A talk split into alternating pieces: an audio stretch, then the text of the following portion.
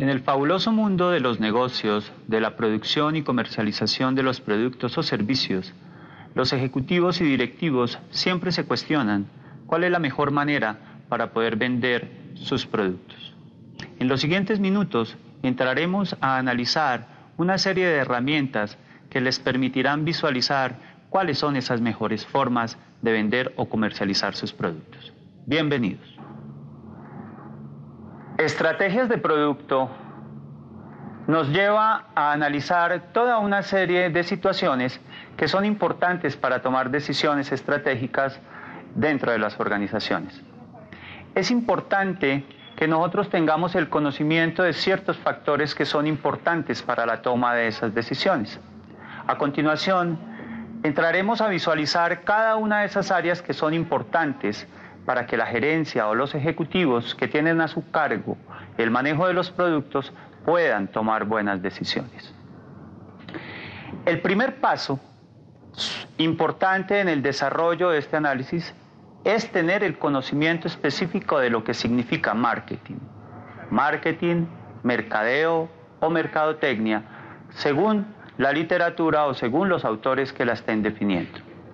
En esencia, marketing es un proceso sinergético que lo que pretende es identificar cuáles son las necesidades o expectativas de los consumidores, de los usuarios, para que con base en la definición de esas necesidades o esas expectativas, las empresas puedan diseñar y desarrollar productos que se adecúen específicamente a esas necesidades y comercializarlos de una manera eficiente y efectiva, con el objetivo de que los consumidores logren satisfacer sus necesidades y obviamente las organizaciones obtengan unas utilidades que les permitan permanecer dentro del mercado.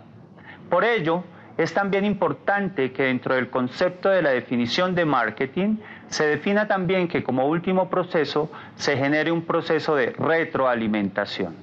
Retroalimentación que le permitirá a las compañías hacer cambios o modificaciones a los productos o servicios que están produciendo y o comercializando. Teniendo como base esta definición, la gerencia de una organización o aquella persona que tenga bajo su responsabilidad el manejo de los productos, también debe tener en cuenta el análisis de una serie de situaciones o de factores que inciden en ese proceso de marketing. Veamos cuáles son.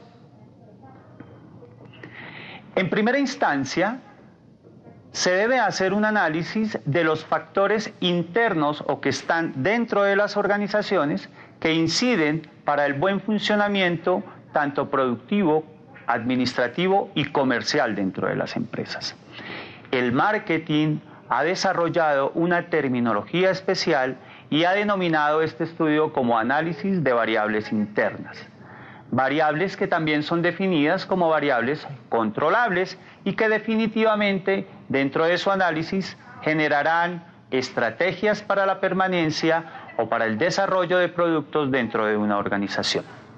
Ese análisis de variables corresponde a las que la compañía puede manejar y puede tomar decisiones específicas alrededor de ellas. Veamos cuáles son.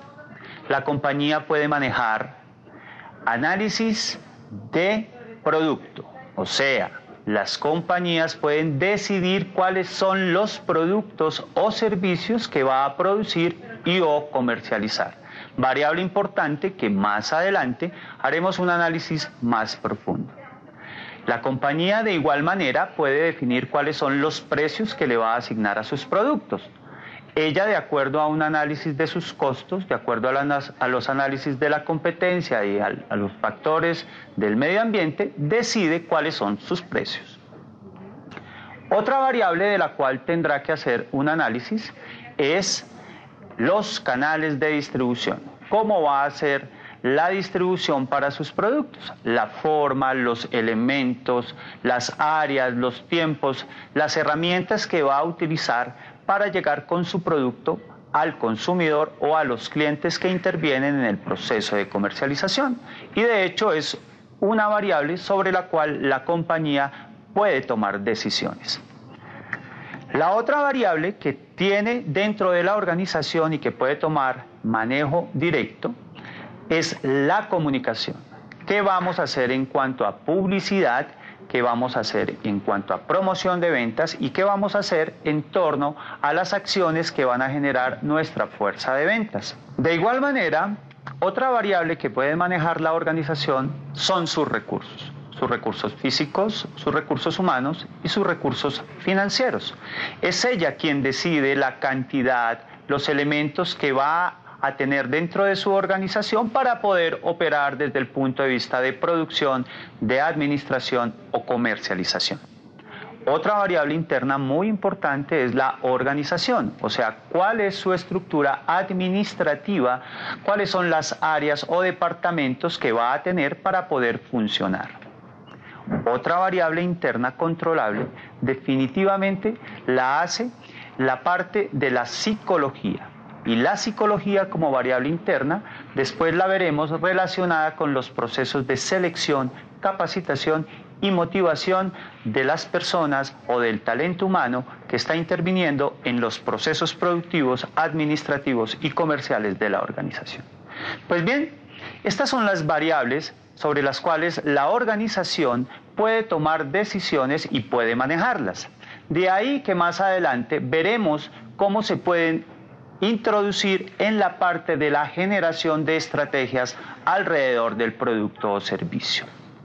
Por otro lado, fuera de la organización, existen una serie de variables que son llamadas variables externas o variables no controlables, sobre las cuales la compañía definitivamente no puede tener un control directo, pero que a través del seguimiento y análisis permanente que se haga de ellas, se pueden tomar elementos valiosos para generar estrategias que le permitan a la compañía mejorar sus niveles productivos o comerciales. Veamos cuáles son ellas. Definitivamente encontramos una variable que se llama competencia.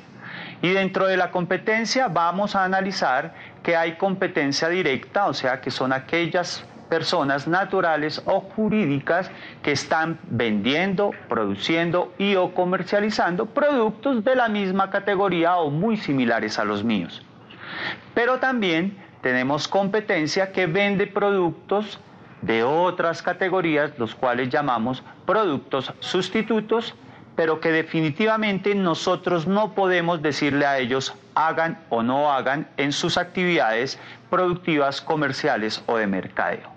Variable importante que toca analizar permanentemente para diseñar o desarrollar estrategias que nos permitan superarla en un momento determinado o alcanzarla si es la posición que nosotros queremos desarrollar. Por otro lado, tenemos otra variable que se llama variable de ciencia y tecnología. La variable de ciencia y tecnología nos indica los avances que sobre esas áreas se están generando a diario en el entorno interno de la compañía, en el entorno externo a nivel nacional o internacional. Y esa variable definitivamente tenemos que ajustarla a los procesos dentro de la organización para volvernos competitivos y no dejar que la empresa se vuelva obsoleta frente a lo que está sucediendo. De hecho, lo único que podemos hacer es tratar de involucrar día a día los desarrollos que se están generando en esas áreas. Otra variable externa que definitivamente no podemos controlar, pero que sí debemos tener en cuenta para el diseño y desarrollo de actividades dentro de la organización, se llama variables políticas y legales. Es toda la normatización, todos los parámetros que nos exigen desde el punto de vista legal para poder comercializar, para poder producir nuestros productos, bienes o servicios. Tenemos otra variable muy importante que se llama la variable demográfica. La variable demográfica, como ustedes la conocen muy bien, es una ciencia que nos estudia el comportamiento de crecimiento o de decrecimiento de una población específica y las causas por las cuales se presenta ese decrecimiento o ese decrecimiento.